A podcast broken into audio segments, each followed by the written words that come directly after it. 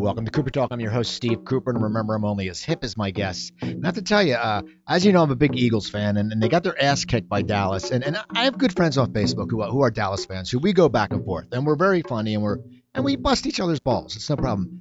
But this past week, I had some guy who I went to college with, and he knows people I know, so we became friends. And he puts like a snarky comment every once in a while. No big deal. So all I put was I said, you know, the Eagles suck, Maxwell sucks, everyone sucks, blah blah blah. And I said, don't get too cocky, Dallas fans, because Romo's gone and you guys have looked like crap. Well, this guy goes into a tirade how you know we should have a bet who's gonna have a better season and this and that. Nothing I said. Nothing I said in my statement.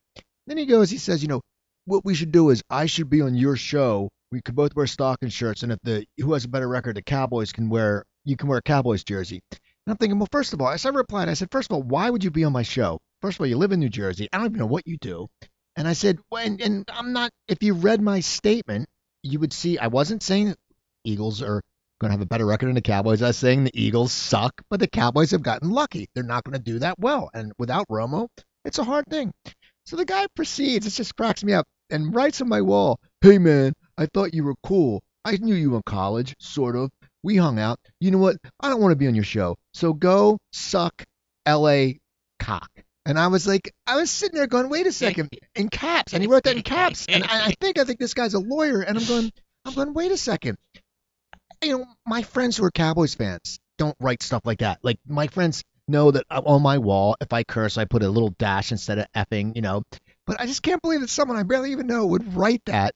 And it just cracked me up. And the Eagles do suck. And my fan, uh, my guest today, Brian McDonough. How you doing, Brian? Hi, I'm doing good. How are you? Good. Now you're you're a big Redskin fan. I'm a Redskins fan. I'm kind of I, I don't know if I'm a big Redskins fan. That story reminded me of uh, I made a bet uh, I was on TMZ. The first year I was on TMZ, I made a bet over the Dodgers and the Angels because I'm a huge Dodger fan, and one of my coworkers is a big Angels fan. And I, if I lost the bet, I had to wear an Angels hat, and I did. I wore an Angels hat on television. I always regretted it. Well, I still regret it. It was a terrible moment. Don't bet things you Oh, can't what- afford to lose. Well, but this one, I don't even know the guy. I never said it, but like I did have a deal a few years ago. My friend Carlos, he uh, bartends at Gordon Biersch. He's a big Cowboy fan, and we were going to watch the Eagles Cowboys game. Same thing. And I had a, I had just gotten it was like, God, it was like 10 years ago for my 40th birthday. I got this Cooper. Someone gave me a Cooper 40 jersey, and I remember sitting there and I said, okay, here's what's going to happen. The next Sunday we'll get together and watch football after the Eagles Cowboys. Or I think they played on Monday. I said, but you have to wear the Cooper jersey, and he had like like it was an awful. I forget it was like an Aikman or someone I hated, you know, like. Right. And I remember, and I put it out on the edge, and and I won, thank God. But after like a half, I let him take it off because that's just like Right. it's just a thing of for me. It's not that, but this guy, I just couldn't believe he was just so like got all up in arms, and I'm like, first of all, I don't even know you. Second of all, I put my statement was the Eagles suck, Right. and yeah, it's like, yeah, and he gets pissed and they capitalize suck, go suck that L.A. And then of course someone writes, "Oh, I didn't know you liked L.A. Knob," and I'm just then I'm cracking up you know, so anyway, uh, Brian was with the TMZ. We're going to talk about it, but we're, now you you grew up in near the DC area. Yeah, that's right. I grew up in PG County, which is like off the southeast edge of Washington D.C. Um, in Bowie, which was sort of a small town. It, it it grew a lot in the time I lived there. Okay, now now as a well, you're a tall guy. Yeah. As a kid, were you an athlete? Did you play sports or? I played soccer. Um, I played basketball, but I was I was short when I was playing basketball. I didn't really grow until I got well into high school, so I was not like I wasn't like particularly good at sports, but it was fun. I played soccer. I ran cross country. I was a good runner by the time I got tall in high school. Now what? Now now when did you start following this passion? Because as you know, you do you do stand up comedy, and you went to USC, I believe, film school. Yep. And so, and I know you were an editor for TMZ, but then you also be, appeared on camera. And right. At what point were you a kid? Did you were you fascinated with TV and movies and comedy, or I mean, what makes you go? You know, what made you go into this field that you, you're doing now? Well, okay, so as a kid, I remember my uh my parents let this friend of theirs babysit us when I was like 9 or 10 years old, and he showed us Eddie Murphy Raw. And uh and that was just unlike anything I'd ever seen in my entire life. I remember just crying, laughing. It was so amazing. It's, you know, and it changed my life. Now, I didn't think at that point or for a long time that I would ever actually do stand up. I kind of wanted to do it, and it was a thing that was building and building, and I wanted to do it more and more. And I was working at TMZ. This is early on there, and Lisa Lampanelli came in to guest host, and uh, she was talking about something or other, and I ripped her, and she turns, she starts howling, laughing, and she goes, "W- you know, where are you getting up?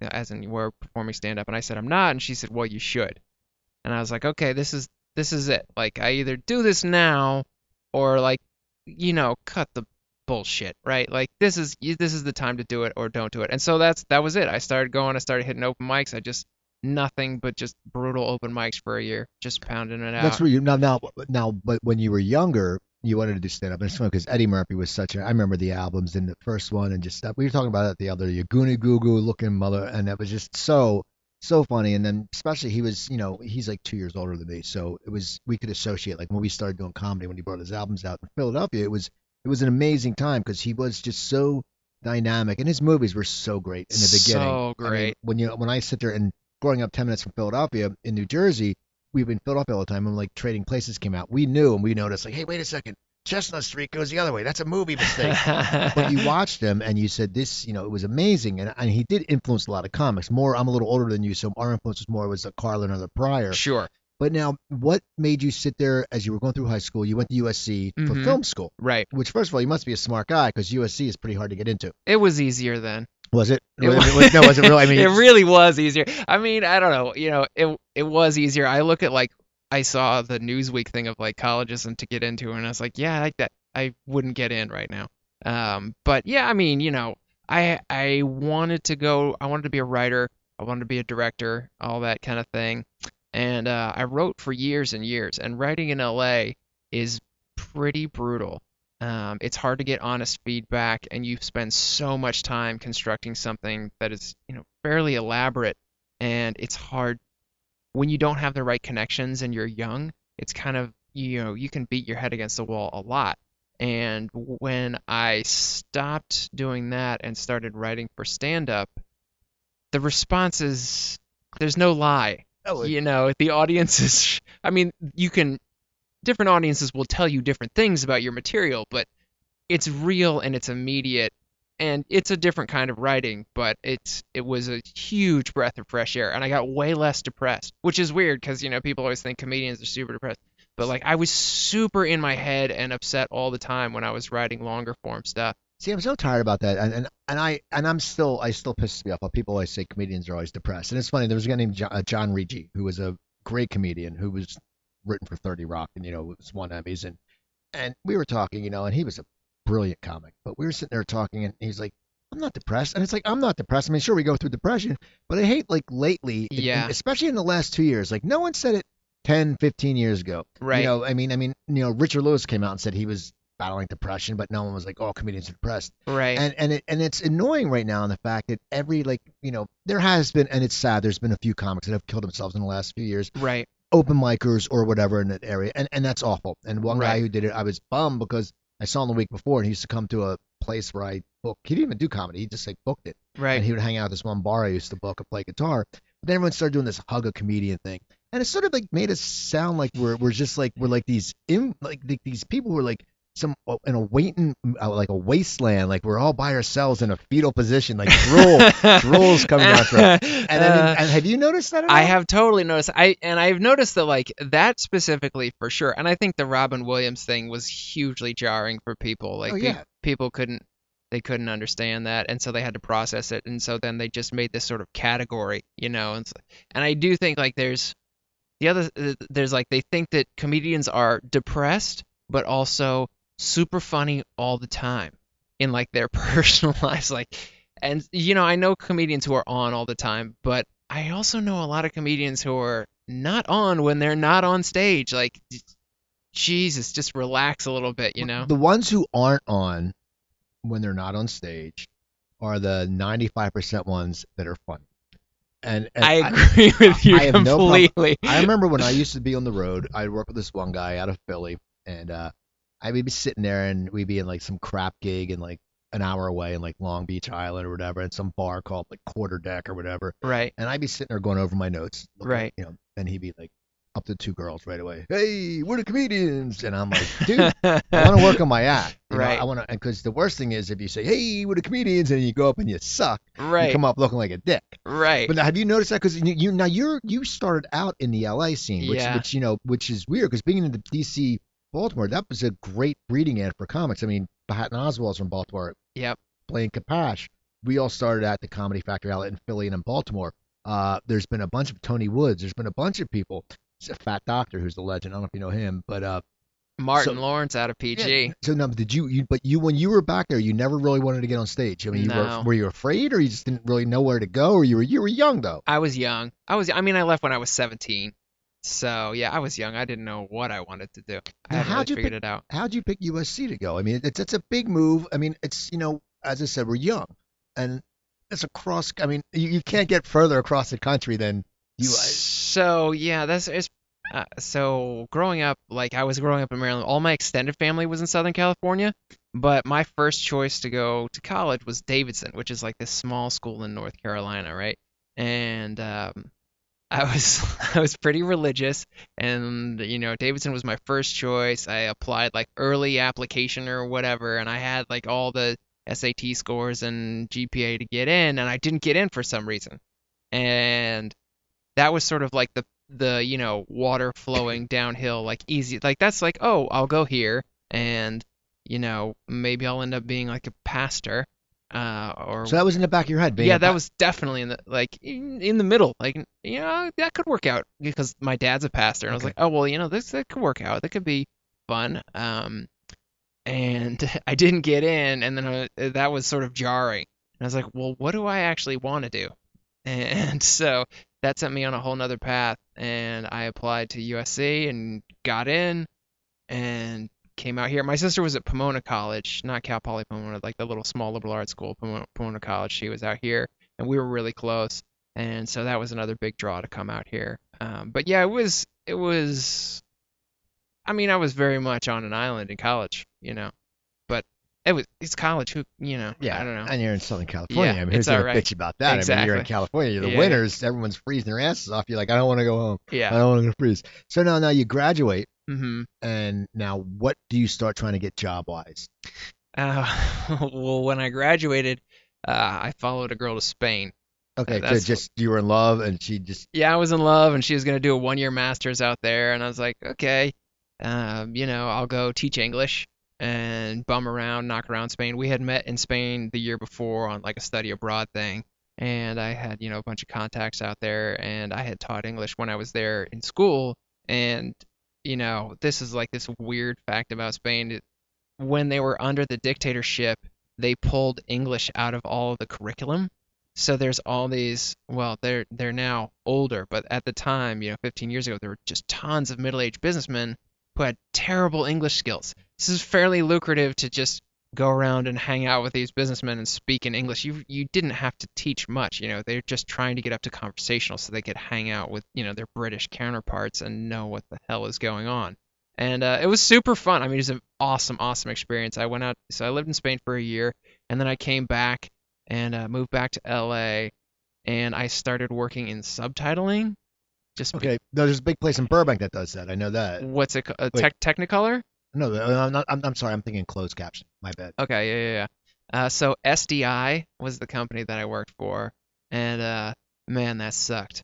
so, what, so what do you do? You just yeah yeah listen to something. You, No, I wasn't even doing the translation. I was just doing digitizing and encoding. So I was like in a tape room, in a room, you know, 20 by 20 room just filled all directions up and down with tapes and film stock and that the studios were sending to us. So we would digit our department would digitize everything onto our computer servers and then all the, you know, international people would translate it and then so we were just giving these they were just like, you know, rough copies. you must have been like maybe I should have become a pastor. Yeah. I, I think you know, maybe. I I made crap money and they, you know, whatever. I worked a ton of hours and it was not fun, but I learned tons and tons of post production specs.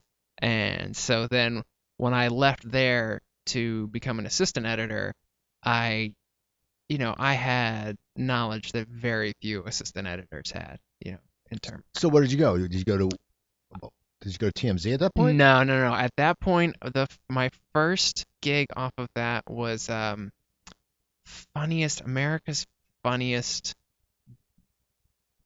game show moments. Okay, so it was one of those. It was a clip show, right? So I began a string of working on clip shows. I left, you know, steady job, whatever, it's crappy pay, but still you're 25, steady job. Okay, what am I gonna do? I'm leaving for an eight week job as an assistant editor. But like I said, I had just tons and tons of knowledge and information, so I went from assistant editing to editing pretty quickly. But yeah, just a bunch of these different clip shows, game show moments gone bananas, um, uh, Forbes wealthiest women. So just like anything you find on like truTV reels or all that stuff like yeah, okay. or like NBC specials when they're like cancel a show because they just don't want to pay the overhead. There were a bunch of specials we did for NBC. But were you feeling fulfilled at all? Because I mean, you had your degree in in Yeah, stand up, and in the background, you probably still had that stand up thing. It's like whenever you don't go on stage, you go. right. Were you feeling fulfilled, or were you just like, uh, you know, just you weren't sure what you wanted to do yet? it was exciting because it was like because I was having I was progressing. You know, once I left the subtitling thing, you know, you could you're working on the shows and and they might be silly or you know not your passion or whatever, but you when you go from just doing very rote sort of mechanical digital work to you know having some creativity and being really appreciated and you know you can increase your pay scale quickly I, I was super excited at that period you know i was like oh this is great creatively you know i was writing on the side and it wasn't going particularly well and that was not fun but professionally it was going well What And- kind of writing were you doing? Were you doing screenplays? screenplays Okay, and now were you, what what was your genre? Were they comedy or what did you? Or were they drama? Were they? Were you a sci-fi guy? Like I'm not a big sci-fi guy. I, I, I give credit to anyone who could write a sci-fi screenplay because screenplays are a pain in the ass. But to sit there and write there and think of like explosion bigger than you know the world's biggest explosion, and you sit there and go, how can you sit there and as a screener like that, how can you make a difference to a producer where you can describe an explosion that Shane Black or someone else d- described already in like Totally. a cop show. You know? Totally. Yeah, I mean that's the I can't, it's hard for me to write serious fantasy stuff because I always the suspension of disbelief is really hard. like I it's I come on. That, how could that even happen? Right. Like I, the the crazy thing that gets a sci-fi, you know, script started is like, oh, that's ridiculous. Like no, I I couldn't sell myself on anything like that ever. Yeah, no. I was writing like dramas with with comic through lines. Okay. Yeah. So now you're doing that, and now you're you're going on, and now and now TMZ comes along, Yeah. and now TMZ. How long how long ago did you start working for them? Uh, it was eight, a little over eight years. Okay, so they weren't what they are now. No, Right. okay, so it was a website. So when I got hired on, it was a website, and they were transitioning over to becoming a TV show. and you were hired on as an editor. I was hired on as an editor. How do you edit a website? Well, they knew they were gonna, they were developing for TV. Um, so they knew they were developing content for TV, and they, you know, trying, just they were just trying stuff out. Um, that was one thing they do super well is just they just try things. They build in enough time to where they can mess around, they can play. So now, when you started working there, did you think it would become? I mean, the brand. I mean, it's a brand, and that's that's basically what it is. I mean, it's a brand Yeah. that you know, and it's become.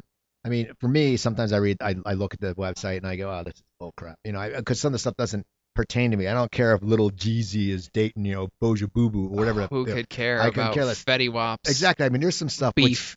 I don't even know these. I mean, it's so funny when I look at it. It's like the, the teen moms and all that stuff. I'm like, Yeah. I, I saw something like you guys had a thing that said such and such, and I'm like, I had to look it up, and I'm like, and I always say this, and, and you you were in that field, like with the whole thing with like the Duggars and, and Jared and teen moms. Right. What people don't get is, of course they're gonna screw up because they never expected to be a celebrity. They didn't sit there like you want to do comedy. Right. You went to film school. You know, I did comedy. We expect maybe we're gonna something's gonna happen. And if right. it You're building up that we'll- thick we'll skin. A little bit. But Yeah. when something happens like that, when they give Jared millions upon millions, when he's just a bum fuck from the Midwest, to be honest, Yeah. when they did give him that, Right. of course these guys going to screw up because he he has no right. And for me, I always get very angry at that. He has no right making that money when I know people who are so talented Right. who are sitting there Working scraping by off. and they no one knows and they're in obscurity and then this dope gets that. So it's just crazy. Yeah. I mean, uh, it's not surprising. Uh, you know,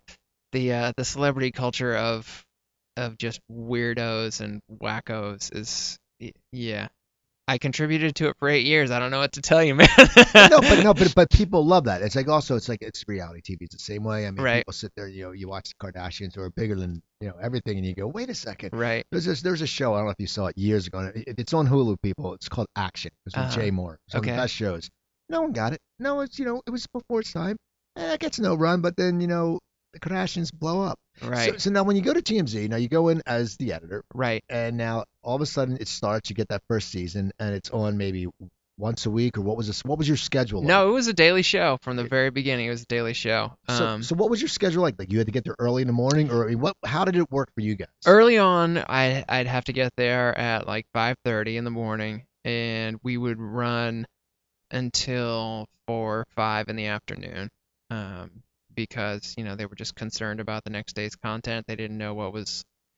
We did updates more often at that point in time. You know, you, the show would go out for the East Coast early, and then if something changed in the news, then we would try and update and and make sure. In the early early TMZ days, this was Britney meltdown time. Okay. So in the afternoon, Brittany would, you know, drive across town and then just start stumbling around in the valley or something. And oh my God, she's losing her mind. Yeah, well, okay. Um, but it at at that point, it was the show made a point to stay up on things that happened during the day, so we were there longer in the afternoon.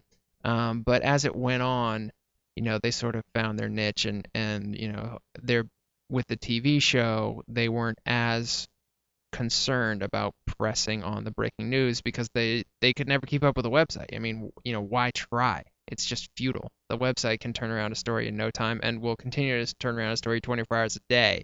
So the TV show got its own identity and, you know, I started coming in at 6 and then depending on there were a bunch of side projects that came in and out, but you know, leave in the mid-afternoon. Now, as you're working and it's getting bigger and bigger, now at what point did you start becoming the on-screen guy? Because I didn't watch it from the beginning, and my girlfriend watches it. And I mean, I know you eventually. What, what what was one of the reasons why they put you on screen? Was there a reason because Yeah. they knew you wanted to do stand-up, or they said, okay, he's got some comedy chops, or they said, okay, he's out there trying to do No, stand-up? it's much more random than that, but it is. A, it Is it really? yeah, there's a very specific story. So, it, this was just like a month into the first season. Um, they had a question about soccer, and they knew I knew about soccer, and so they, you know, they called over to my office, said, "Hey, you know, bring Brian out. We want to talk to him." This is while they're taping the show, and uh, I was wearing a Mexico soccer jersey that particular day, and I had really long, like sort of, you know, white boy kind of Jufro hair and a red headband on that day. So- Why? This Why? ah, that's the best no, question. the headband. I just it was like it was just it was cool, I guess. Well, I had well, I had a lot of hair, right? So it's kind of eh, just keep it out of my. I'm gonna be editing all day. Just keep this crap out of my face. Um. So, so you're, you're back like in the vault. So, you, so Yeah, you're, you're not yeah. expecting any of this. yeah, not expecting any of this. I mean, there were other days where I would, they, you know, you'd be sitting out on camera to to watch what's going on or pay attention to what's going on, but I was on some other task in the morning that particular day. So yes, I was in the back and they called me out. I'm basically a soccer clown, like you know, giant hair, red, green jersey, like, and so you know, they made fun of me, and that was funny. And at that time, a lot of what happened on the show is they would bring new people on, sort of make fun of them for a couple weeks, then the joke gets old, and they, eh, bye bye, yeah, see you later. But the other thing that was happening at that time was Obama was running for president the first time, and the show was definitely more conservative at the time. Um, and uh, I mean that's just the energy they were feeding off of. And I was sort of the only person in the newsroom who could hold my own against Harvey in a serious political argument. Because you're very versed in politics, or you just, I mean, because you're coming from an intelligent background. Or... Yeah, I mean, I I read some. I read the New York Times. I read the New Yorker.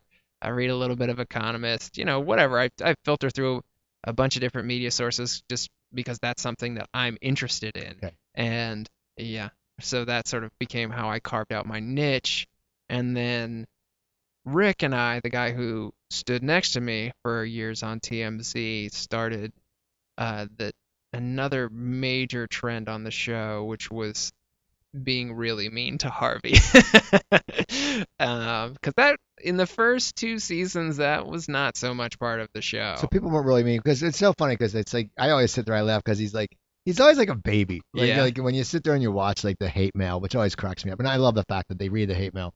But yeah, it's I mean, it's one of those things where it's like you know, it's like anything. It's like that teacher you know you can get upset. You know, Right. like if you sit there and push a certain button, and then they're always defensive. Like then they're almost like apologizing for their behavior, and then you're sitting there going, "What are you apologizing for? They're making fun of you." Right. Totally. So you guys would start making fun of him. So we started ripping him. I remember uh, we were shooting a Thanksgiving show, um, like wraparounds or some goofy thing we were doing to try and spice up a Thanksgiving show. And Harvey did this sign off, and it was so disingenuous. He was like, "Okay, uh, well, you know, I hope you guys enjoy your Thanksgiving with your friends and your family." And it just came off so flat. And I said, did that come off so flat because you don't have any friends or any family? Right. and the room fell out. And uh, that was, you know, one of many, but that was that was a moment of like, wow, you really said that to him.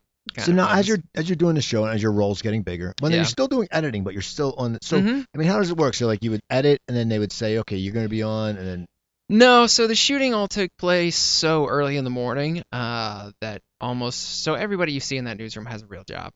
So everybody, you know, and is most most of them are basically not doing their real job during the time of taping, which is first first thing in the morning.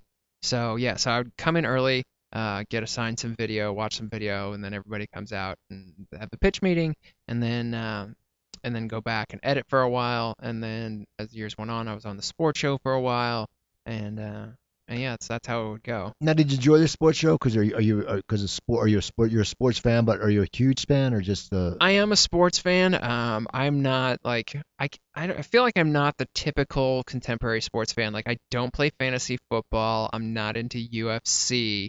I don't watch. I don't. I don't get it. I I, I think it's also I'm spoiled because I grew up, you know, watching Ali box and watching you Mhm. know Hearns and Hagler and Boom Boom Mancini and just right. fights. And now boxing is a, is a joke. I mean, boxing you really can't watch it. It's like you know Mayweather, you Right. know, as I always call the wife beater. You sit there and you you, you, you pay that money and you you know what's going to happen. He's going to win in 15 rounds or 12, Right. win at 12 rounds actually. I'm sorry. Right. But uh, but in the boxing, it's like heavyweight champ, and I, I know there's a Klitschko. I don't know. I don't know which it is, which one. it- Which one it is, yeah. or care. Yeah, but so you're not a UFC fan. Not a UFC fan. Uh, I love baseball. Like I still, sup- I watch a ton of Dodgers baseball. Listen to baseball. You're not an Orioles fan. I'm Orioles are my American League team.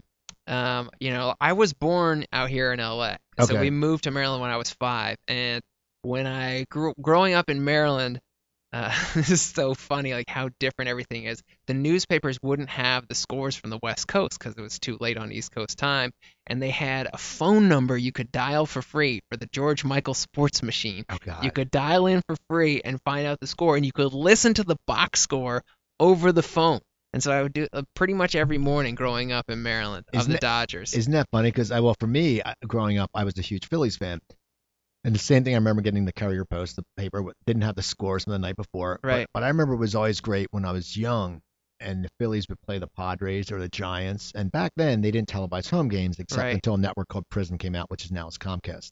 But when they away games, they would televise, and I remember my parents would put me to bed, and I had a little black and white in my room, and it was such a cool thing because it was 10:30 our time right. and the Phillies would be on, and I felt like such a rebel putting on with no sound. and my parents knew what I was doing. You know, they knew, and they knew I'd be asleep in the first inning. But I forgot about the papers. You're right. It's like you could sit there and you sit there and go, you know, especially if it wasn't like the internet. You couldn't just find out this, you know, Insane. You had no idea. You had very little concept of what and was going on. it's not like going getting on. an AM radio just around the house. You know, you you didn't sit there and go, okay. And it's not like they did sports. There wasn't sports talk stations. Nope. It was like regular stations. And you're funny. So yeah, so you would sit there and so you were a big Dodgers fan. So you would always get their scores. Yeah. So yeah. So I held a. I I kept a, and it was easy to stay a Lakers fan at that time. Obviously, the Lakers were huge in the 80s and then into the early 90s, and they tapered off, obviously. But yeah.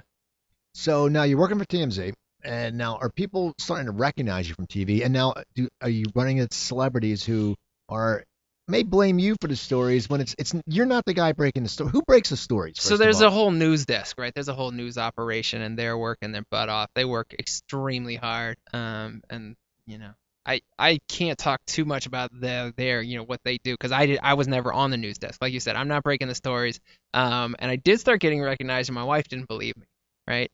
Like she, she, she didn't believe people yeah, were. she was like, "Oh, come on, nobody recognized you." Like, you know, at the grocery store, in the beer aisle, or Home Depot, like people like, "Hey, you're that guy," you're that, you know, whatever. And she's like, "This is not happening. I don't believe you. That's not happening."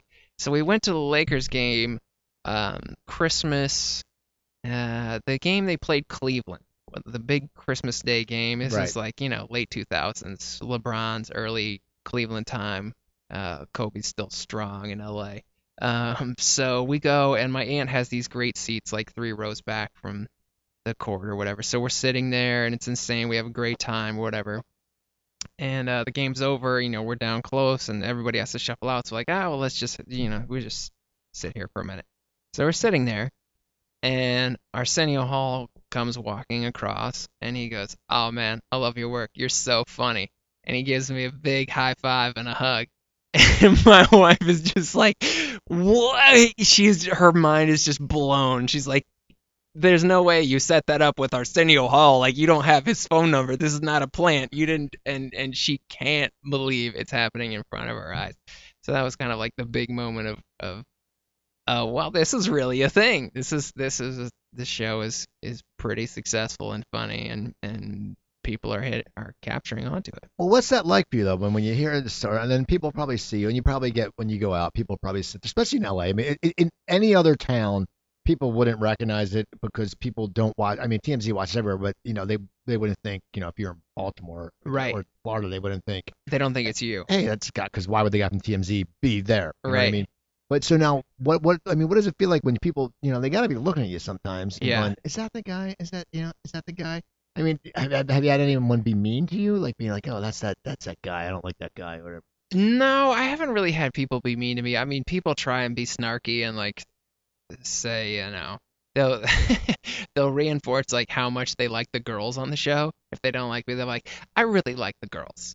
I really like, you know, the blonde girl in front. What's her name? Then no, they know they know nobody's name. Nobody ever knows anybody's name Well, from the show. I, I only know I- well, I know I know you because I know you from you know and you, we're friends on Facebook and you do stand up. So Right, right, new. right. And I know Charles, of course, because now what is Charles' job? Charles' job is, I mean, Charles. So Harvey runs the whole ship, and Charles is and another guy are sort of share being second in command. And then I believe it's Ryan. I just know because he's an Eagles fan. Ryan my, gir- Reagan. my girlfriend always goes. He's a director or a producer. I don't know what his title is. He does a lot. He's the them. E- he's the Eagles guy. He's the Eagles Yeah, because my girlfriend will say, "Hey, uh, that guy Ryan," and then the other people, I don't, I, I- know like names like Zach and Dax, I don't, but I don't know who they are. And Right. my- and the girls, I know none of their names. I know, I don't even. What's the African American girl's name? Uh, well, the one now is Raquel. The one who's always, you know, and then and the and the uh, the the the brother's really cool. He cracks me up. Van. Van, yeah, he's funny. Van's great. Yeah, very funny dude. Very funny So- dude. Good so- dude. So you're doing, so you're doing that, and then what year was Lampanelli on that that made you want to do stand up? Uh, so that was just 20. That was like 2010. Okay, so at that point you're on TV, you're on screen a lot. Yeah. And now you want to do stand up. Right. And you know, as I said, when I started out, it was a Philadelphia. It was a very good community of talent, which everyone. I mean, Adam McKay was in that group. Paul Uh-huh. Tompkins. I mean, people all went on to do things. Keith Robinson, one of the most phenomenal comics around. Um, out here, you're coming into a cold water, and the difference out here is also is back in the day when comics wanted to do comedy. Everyone was there to do comedy. Like if a kid walked in and goes, "Hey, I want to get a sitcom," we'd be like, "Get out of here! This Right. is for comics." Right. But out here, so many people are are just they're they don't really want. They think comedy's It's a a vehicle. means to an end. and for you, Right. you were coming from someone who had a, a success and was on TV, but it was something that was coming from your heart. Right. So now, how was it for you? It must have been weird coming in because, you know, there's a lot of bitches out there. I mean, I'm talking guys. No, I'm, I'm, I have no problem with this. And if anyone's a problem, they can. I mean, because I'm friends with amazing comics like Ritch Shydner, Wendy Liebman, who are the nicest, nicest people. I mean, you Totally. meet them and they're just wonderful. And you see them when you see Ritch Shydner on stage. I did a few gigs with him, and you're just like, God, this guy's just a beast. I mean, when you sit there and look at comedy and you go, that's what comedy is when you can just go in and talk about anything for an hour.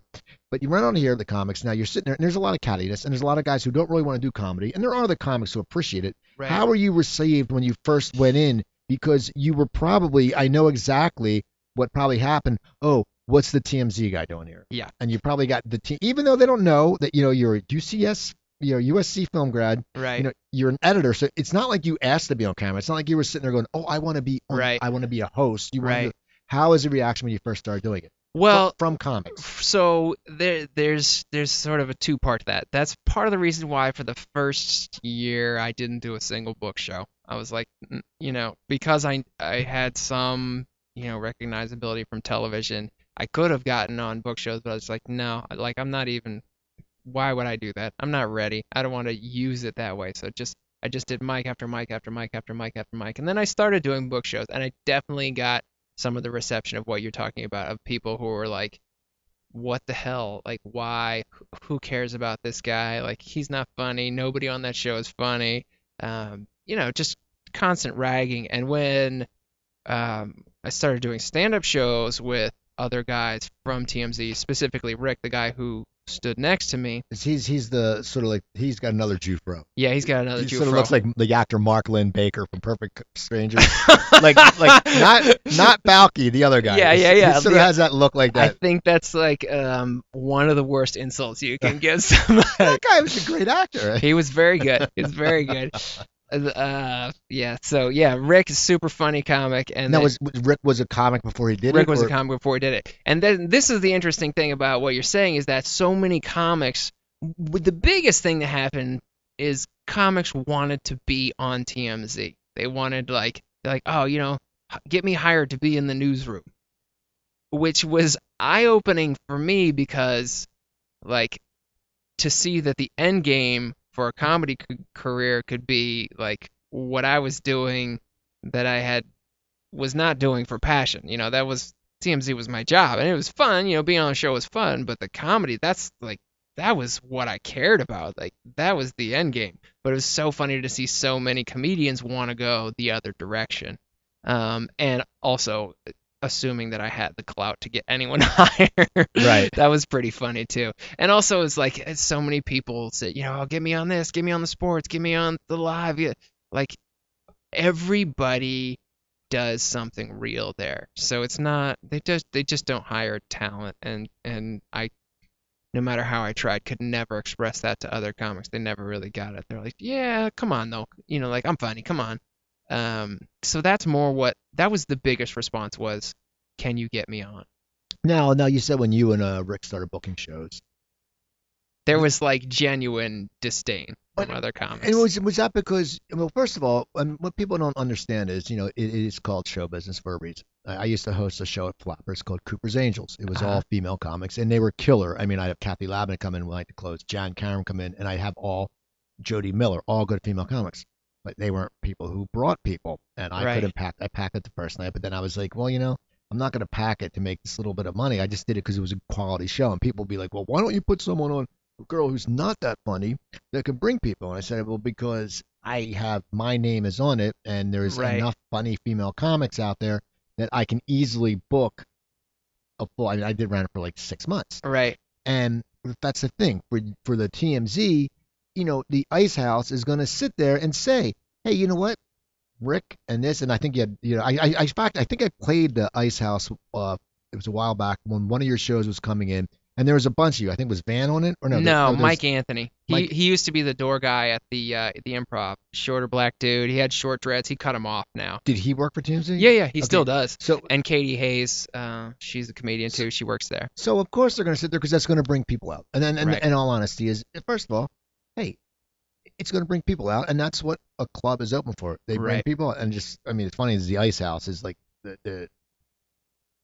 I would say if you can't kill in the Ice House, Right. you go in that main room and it's like you s- it's it's like taking candy from a baby. You just stare like, oh my god, wait, they're laughing at my setup. Wait, I, I, I didn't, I didn't, I didn't, tell you, and, and it's because of Bob Fisher because he's groomed an, an amazing crowd over the Right. years. It's been around, everyone's been there, Right. and uh, so so you did you did a show and were people pissed at you? Like, Oh yeah. Totally. Totally. They were like shit talking on Facebook and that kind of thing. What were they saying? Because it it doesn't concern them because it's not like it's a bunch of comics getting together to do a show. Yeah, but I mean, people feel like, oh, that's stage time that I'm not getting, which is another thing, like about starting in LA. Like stage time is just brutal. It's just brutal to get out here. My buddy is in for town from New York, and I go out to New York and hang out with him, and we'll do like three shows a night.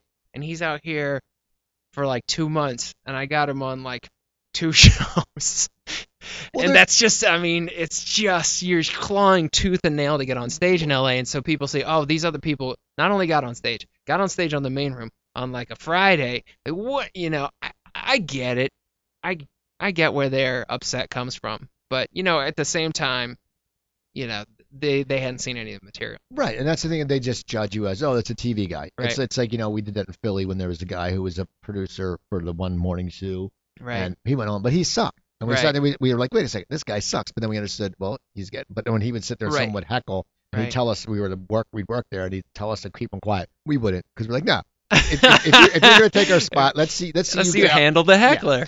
Yeah. And so, so now, but now you're doing comedy. Are you are you feeling more confident? Because you know, you know, the one thing is you you went through the open mics, and, and the open mics are brutal out here. And I mean, I I I don't, as I said, I perform every once in a while, and I'll I'll do it, you know, and I'll do my friends' shows, you know, and I'll do it. It's a book spot because I'm not gonna go to an open mic. Not that I'm above it. It's just I don't want to. yeah, there's this. a That's I, I- yeah, clearly there's a I mean- point where it's just It doesn't. It doesn't. Once you get to a there's point, diminishing it doesn't help returns. you. Like you know, some Yeah. of these bars, you know, like there used to be a place called Big Fish in Glendale that's closed now. Why do it? Like people are like, oh yeah, I saw someone post, well, if you're an LA comic and you haven't done Big Fish, you're not an LA comic. I'm like, well, I stopped by one time and it sucked, and why would I want to do that? Because Right. you walk away, you're getting, you know, it, it's that mentality. Because there is you haven't been to the shame party, Steve. Exactly. You're not part of the clique. Exactly, and it, it's always funny because I always laugh because you know, and you got the and and you're lucky for the fact that you did start getting to play the ice house and stuff like that. Yeah. And because, but that's what happens when you have a name. Right. I mean, you people recognize you, and unfortunately, you but you went up and you delivered.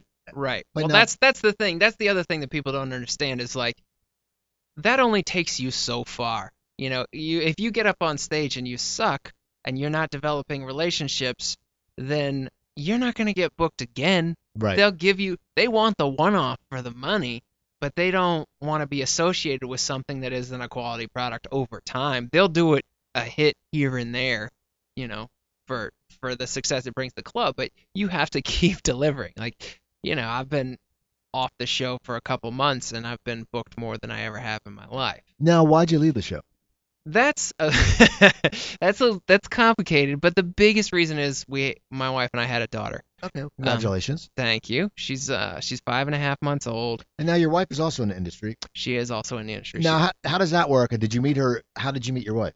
Uh, I met my wife. I was at a karaoke party in like Little Tokyo, you know, one of those little Okay. rental rooms, and I was I was pretty inebriated. I was wearing leather pants. I was singing "Welcome to the Jungle," That's all right. cool. and she walked in, and uh, I was like, "Wow, she's beautiful. Like, I want to talk to her." And it was just this tiny little room, right? So the was whole this pre TMZ or? this is yeah yeah yeah Okay. yeah this is pretty this is years this is 10 years ago now um so uh s- so i thought that we had incredible chemistry that night. We sang princess kiss together later on in the evening and i thought it was amazing. And she was hanging out with my friend who was in town for just a month because he was trying to see if he was going to do his residency at uh, USC if he was going to come out here for medical school. And so I was just I would just keep I mean, I wanted to hang out with him, but I also wanted to hang out with her, but I didn't want to do the like, oh, we'll Right. tell her that I like her, because I, you know, it's like that's kind of middle school. Let's just let me just keep inviting him out. I invited him out like every night that month. We hung out so much, and she never came out. She except for one night, and this is while I was at the subtitling place. One night she comes out, and I got stuck because the guy who was on the late ah. shift called in sick. Who and he called in sick all the time, the prick. and so I got stuck working like 18 hours, and I she went out with them, and I wasn't there, and I was pissed. So I was like, okay, look, I'm gonna have a party. I'll have a party for Halloween, and I will invite her specifically, and that way, you know, if she doesn't come, then then I'll know, and that'll be that. And uh, but she did come to the party, and uh, we lived right by Santa Monica, where they have the big par- parade on Halloween. You know, it's just chaos and tons of people dressed up, super fun. And so we went and had a great time. And uh, I asked her out after that, and the rest is history. well, now, so so TMZ. So you guys just had a daughter, Yes. and so So we just had a daughter, and so my wife is working a ton. She's she's an executive at CBS, and she actually got a, another promotion a few months ago, and so now she's traveling some, and so it just came to a point where if I had to be in at work at six o'clock in the morning, and you know she's got a ten-hour day that starts at nine, so then what are we gonna have a nanny come in at 5:30 in the morning and then stay there until I get back from the west side at 4:30 or 5? You know, dragging ass and she's not home till later that then neither of us are seeing the kid at all and if i go away for a weekend to you know to work a club or whatever then it's 10 days nobody's really interacting with the baby and it's significant like it was just a it, it wasn't right you know and she's doing so well that financially it was it was feasible for us to pull it off and you know i mean it's it's obviously you tighten the strings but uh but it was definitely definitely the right decision. You know, every morning I wake up with my daughter, I feed her, I change her, we play on the couch, we dance, we roll around. You know, it's it's the best two hours of my day, like just focusing on her and spending time with her. So then, okay, so then now with a stand up, now how often are you getting out, and are you what kind of places are you playing, and does that affect it also when you have to go out? Do you have to have a nanny come in when you're because you said if your wife works till ten, you know, stage times, you know, can be anywhere from eight, and and it's a, it's a long night. I mean, sometimes stand up can be a long night. Yeah, no, it can be, and that's the we do have a nanny come in, but she works more like daytime hours. So like last night, I was at the Ha Ha, and then you know I just went and showed face at the parlor and at the store. I didn't have sets there, but you know I had a set early at the Ha Ha, and so you know by the time I'm done going all those other places, I didn't get home till one o'clock in the morning. The baby's up at six, 6:30. So I take care of her, and then the nanny comes in around nine, and then I can sleep a little bit, and then you know get some work done, and then you know come in do this or whatever, and and be ready to go back out at night if I need to. We do have help. Yeah. Now, yeah. now, in the beginning when you're doing stand up, now as you said, you know, other comics would say, "Oh, that's that TMZ guy." Right. Now, would the crowd sometimes sit there and say, "That's that TMZ guy," and expect you to sit there? It's like and Greg, do pop culture jokes. Yeah, like it's like Greg Behrendt tells right. a story how he wrote, you know, she's just not into you. Right. And his act's completely different. Right. And he would start booking shows where women would show up expecting like bachelorette parties, going to see a show, expecting him to talk oh, about the oh, book. that's the worst. And he would. it's, no, it's one thing about playing bachelorette parties, but they expect you to sit there and talk about that book you wrote. They expected that. Right. So people had a special. A lot of people were like, okay, you know what you know what this guy's. They still do. They so now, now, when you started, did people think that right away? Like when you went on stage, did they did the crowd take you seriously at first, or did they sit there and think, okay? I mean, of course, once you start performing, they know you're a professional. But when they hear, you know, oh, this next guy, and they go, oh, that's. Did they sit there and think, oh, this is sort of just like a skit thing, like they do on your show? I mean, right. how how did you have to get it? How did you break that uh, crowd? How the crowd viewed well, that? It's, it's still an, an important bridge that I need to gap on stage because uh, you know I went up on Friday in Vegas at the South Point and I walk up on stage and this three group of three women say, "Oh my God!" Like they you know they keyed in, realize, oh that's him, that's that guy. All they're thinking about is what they've seen of me on TMZ. So I do, I almost always do some topical pop culture material because, and I and I always talk a little bit about my time there at TMZ because it's like it was a big part of developing my exposure and who I am to people in the audience. And if I just ignore it and deny it, they it's hard for them to get past it and just see my act. So I, you know, I mix in, you know, it's not the heart of my act, but it, I don't mind writing topical material. It's fun. Like I don't care, you know, like a lot of comics feel like, oh, you know, you're just wasting time writing topical material, but it's like I'm writing tons of material. I'm writing longer material and stories and real things that are going on in my life that I'm developing, and I'm also writing topical material. And honestly, I mean, how much of what you write and what you perform is going to end up in a special, like in the long run anyway, right. first of all, and even stuff that you write in a special, if you watch them 10 years later, they still feel dated a lot of the time, you know. Oh yeah, I, and that's like for me because I tweet a lot, and the thing is, and that's it. I don't perform a lot. I tweet. I mean, and I, I mean, I used to write when I, I used to write for a website when cost per click was big called Sklip. It was a very popular website. Uh-huh. I used to write 35, 45 jokes a day. And nice. We would sit there and we would go to different websites, and it was okay, the guy who was Jeff Martyr, who was a, a huge comic who's from the Baltimore area got out of business completely after he hosted a show with Ringo Starr. He had hosted two shows with CBS. He was on the Tonight Show, all that stuff. And he was my he's my mentor. But I would write, and he would say, you know, just write jokes. We need ten jokes about shopping.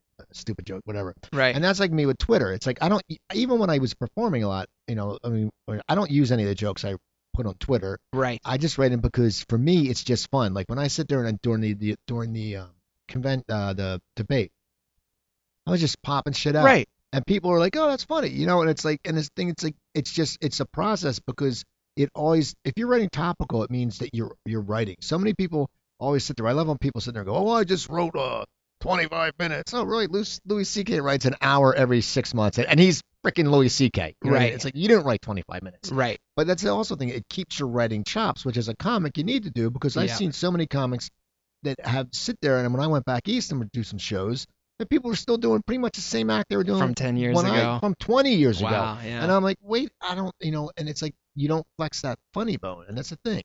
I agree with that completely. I, I, I don't I don't know how to say it more strenuously. Yeah, writing all the time is it's just so good for you. And and writing topical material that you burn or you use for three weeks, mm, people appreciate it.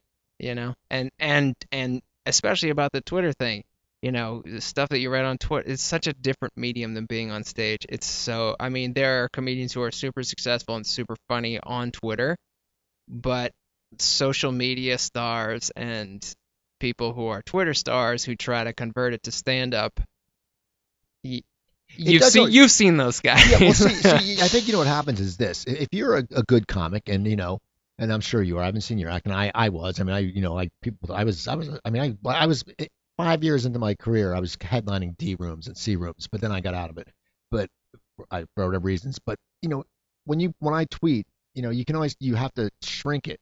right. So that's the thing. When you learn to sit there and write in a thing where you are doing 132 characters, when you go on stage, unless you're a John Mendoza or unless you're a Steven Wright, whose butts were even longer, but you know, Yeah. and you can write because you know, uh, John Mendoza and Wright, those guys, they they tell like like 800 jokes like a set. Like, yeah, And insane. and and they're gems. yeah, Unless you can write when you're writing that Twitter stuff, you know what? You know what? 15 tweets is about 45 seconds. Yeah. that. And they don't get that. But if you're sitting there and if you're condensing it to tweet, it's like that that helps as a writer because you sit there and you go on stage and you get the feel. I'm sure if you sit there and do something on stage and go, oh, this is a really funny nugget. I'm going to break this down into some little things. You can tweet them. right. Yeah. So now, now, do you find yourself writing about your now that you're a father? Do you write about that, or are you are you touching on that, or, or is a that something bunch, you don't want to do man. yet? A bunch. Yeah, no, not, not like I don't know the whole like personal barriers. I don't know. Like I, I everything for me comes from a place, uh, which yeah, I, that's not totally true. But everything about in my life that I write about on stage comes from a place of love, and so you know, I write about my wife, I write about my daughter, I write about my family, um, and it's not flattering all the time, but you know, it's like if you are real to who you are and it's coming from that place, then people recognize it. And I think that's a really like a, a undervalued thing. Like I went and saw Bill Burr a couple weeks ago at the comedy store and um he's you know I I, I think he's at the top right now, but he's very mean and he's very his content is so biting and acerbic and so many young comics are just look up to him and just want to they just want to say like oh this is you know the brashest crassest meanest thing possible and they don't realize how much sweetness is in Bill Burr. Well, There's in, it's intense. Well, people look at an act. It's also, you know, if you watch, you know, Nick DiPaolo. Yeah. Nick DiPaolo's a very heavy, heavy hitting. I remember I worked with him in San Diego when I lived down there at Fourth and B. This venue held like 4,000, 1,500 people, whatever. And his stuff is just, first of all, it, it's because his his attitude and his delivery is very mean. Right. But when you listen to it, it's so intelligently written, and some of the crowds were just not getting it. And I'm sitting there going, "What? Are you just stupid? Or you think it because he's? Do you think he's mean? right. And it's like it's not that's their persona. And if you listen to the breakdown of the material, which a lot of people don't do, I mean, you know, hey, face it, Dice Clay when Dice Clay was filthy as hell. But you know what? If you sit there and you didn't laugh at Dice Clay, you're pretty much an idiot because you know what? That shit was funny. Right. I mean, you can say it was gro- yeah, was it juvenile? Yes, was it thing? But man, did, but did he nail that character? And was it funny? Yes. Yeah. I mean, you put that cassette. I used to put that cassette in my car, and even the day that laugh, the night the laughter died, it's his live double CD or whatever right. from Dangerfields in front of like 15 people, and he's eating it half the time, and you're still dying because you're listening going, this is just brilliant. Right. Yeah, totally. So now- totally. Now, now, how do how do crowds react to you now? Do they do they are they weaned off so much of you being a TMZ guy? Because now you've only been around for a little bit, away for a little bit, but they don't see that face all the time. So can they sit there and are they starting to disassociating now? Um, they are, and you know, my act is growing, you know, a lot. So it's like, if they can't, I can win them over. You know, if they're still locked in that mentality, I, I usually can figure out where they are and what they are, and, and talk to them and and bring them around. Now, what point of your of, of your stand up are you at? Like now, are you, are you like a good at doing 30 minutes? Or are you like do you feel comfortable doing 30 yet? I mean, because it's a big stretch, and of course, you know, from opener to 15, well, from eight minutes to 15 is a lot, and 15 to 30 is a lot. I mean, where do you think you are? Well, I was in Maryland a couple weeks ago, and I did 45 a couple nights in a row, and uh, you know, there was uh it wasn't it wasn't beautiful to do 45 for sure. The first night was great. Um, the second night was okay. It was you know country, more country audience. Um, it was kind of like a roadhouse bar kind of gig, you know what I'm saying? And uh, and so 45 felt like I I finished strong. I started strong. To me, I I was not happy. Okay, well, of course, you, you're never gonna be happy with your set. I mean, that that shows that's the sign of a good comic. You're never happy. You can be on stage for 45 minutes and you can rip 40 of it, but you're gonna be pissed at that other five. Yeah. Or you can go on stage for 15 minutes and kill it for 14 minutes and Yeah. 30 seconds, but if you flub one word, you're not happy. But if it's not your best set, it's your worst set. Right. You, right. but that shows that you're in the Right. right space. Now, are you performing a lot around here now? Um, I perform. Uh, I don't get up a ton in Hollywood. It's just hard to get stage time. You know, I do perform at the Ice House, at the Ha Ha, at Flappers pretty regularly. Yeah, And all now- those places book me regularly. Yeah, now Flappers, do you do the main room or the little room? Both. Okay. Yeah, yeah. Flappers is good. I mean, when there's a crowd, it's hit or miss sometimes because it's Burbank. Burbank's not a busy town on a Right. Wednesday night, Right. and so now now you do perform with like And that. the haha, it was funny. I was early for my show there last night, and so I walked past the old one to. I had to check that had been written. So I was like, oh well, you know, where's the cl- closest Bank of America? It was half a mile away. I walked that half a mile and back, and ran into zero pedestrians. Now- like, now, now is the other is the old Ha Ha closed now completely? No, they're running it. I don't know. I don't think they're running it every night of the week. I know they're running it on weekends. They call it Shaky Town now. Okay. Um, and uh, Dante Chang runs the Saturday show there, which is fun. Um, you know. I have no idea who that is. Yeah. He's actually from DC. He's young. Okay, no, because I, I I played uh, I played a few times. I played one of Big Mike's shows there, and I Okay. played uh, Kenny Thomas's shows there, and uh, Jerry Garcia used to book a show there. Oh, sure. Yeah, yeah. And it was fun. It was a fun time. As I said, it was fun getting out, but it's just like, you know, and now it's like you go into a show and there's like 20 acts, and, and I I don't feel like hanging out. And i and it's nothing against them, Right. and it's nothing, but you know what? I- I'm not, you know, I'm not in this to make friends. I- Right. I'm not. It's like I want to do it. I don't. I don't need the click. Well, that's know? an interesting thing about uh, like LA versus New York. You know, when I've been out in New York the last few years, the comics get a specific time that they have to be there, and they'll show up. You know, I, I did a show at New York Comedy Club, and Lenny Marcus showed up three minutes before his set started, did his set, and was out 30 seconds after his set, and they. That's how it is. Yeah. There's no like, oh, why didn't he stay to hang out? Like that's how Lenny Marcus gets six sets a night in New Right. York at good clubs and you know becomes badass. Right. You know that's that's how and there there's like there's such this it's you know it comes from the entertainment industry and actors and you know selling things as a whole package. Oh, you know you need to stay there, you need to shake hands, you need to be friends with all the comics and you know some nights you can do it and some nights you can't, but there's definitely so much more of an expectation of that here exactly. and it does not foster improving your comedy. No. Anyway, uh, that's a, that's been an hour. So you were. Are you serious? Yeah, it's That's like the we gotta- fastest hour of my life. Uh, give your info. Give your Twitter and all that stuff. okay, uh, my Twitter handle, my Instagram handle is both Brian F McDaniel, B R I A N F McDaniel, M C D A N I E L. That's Twitter and Instagram, Facebook. Just look up Brian McDaniel. All right. Um, when does this air? Uh, I'll, well, I'll tell you when we get Okay, up there. right. Uh, people, so check check Brian out, and also follow me on Twitter. It's at Cooper Talk. That's at Cooper Talk. I tweet a lot. Go to my website, coopertalk.net. There's Do it. 420 episodes up there. You can uh, send me an email at cooper at coopertalk.net. I respond. iTunes, Stitcher, one word, Cooper Talk.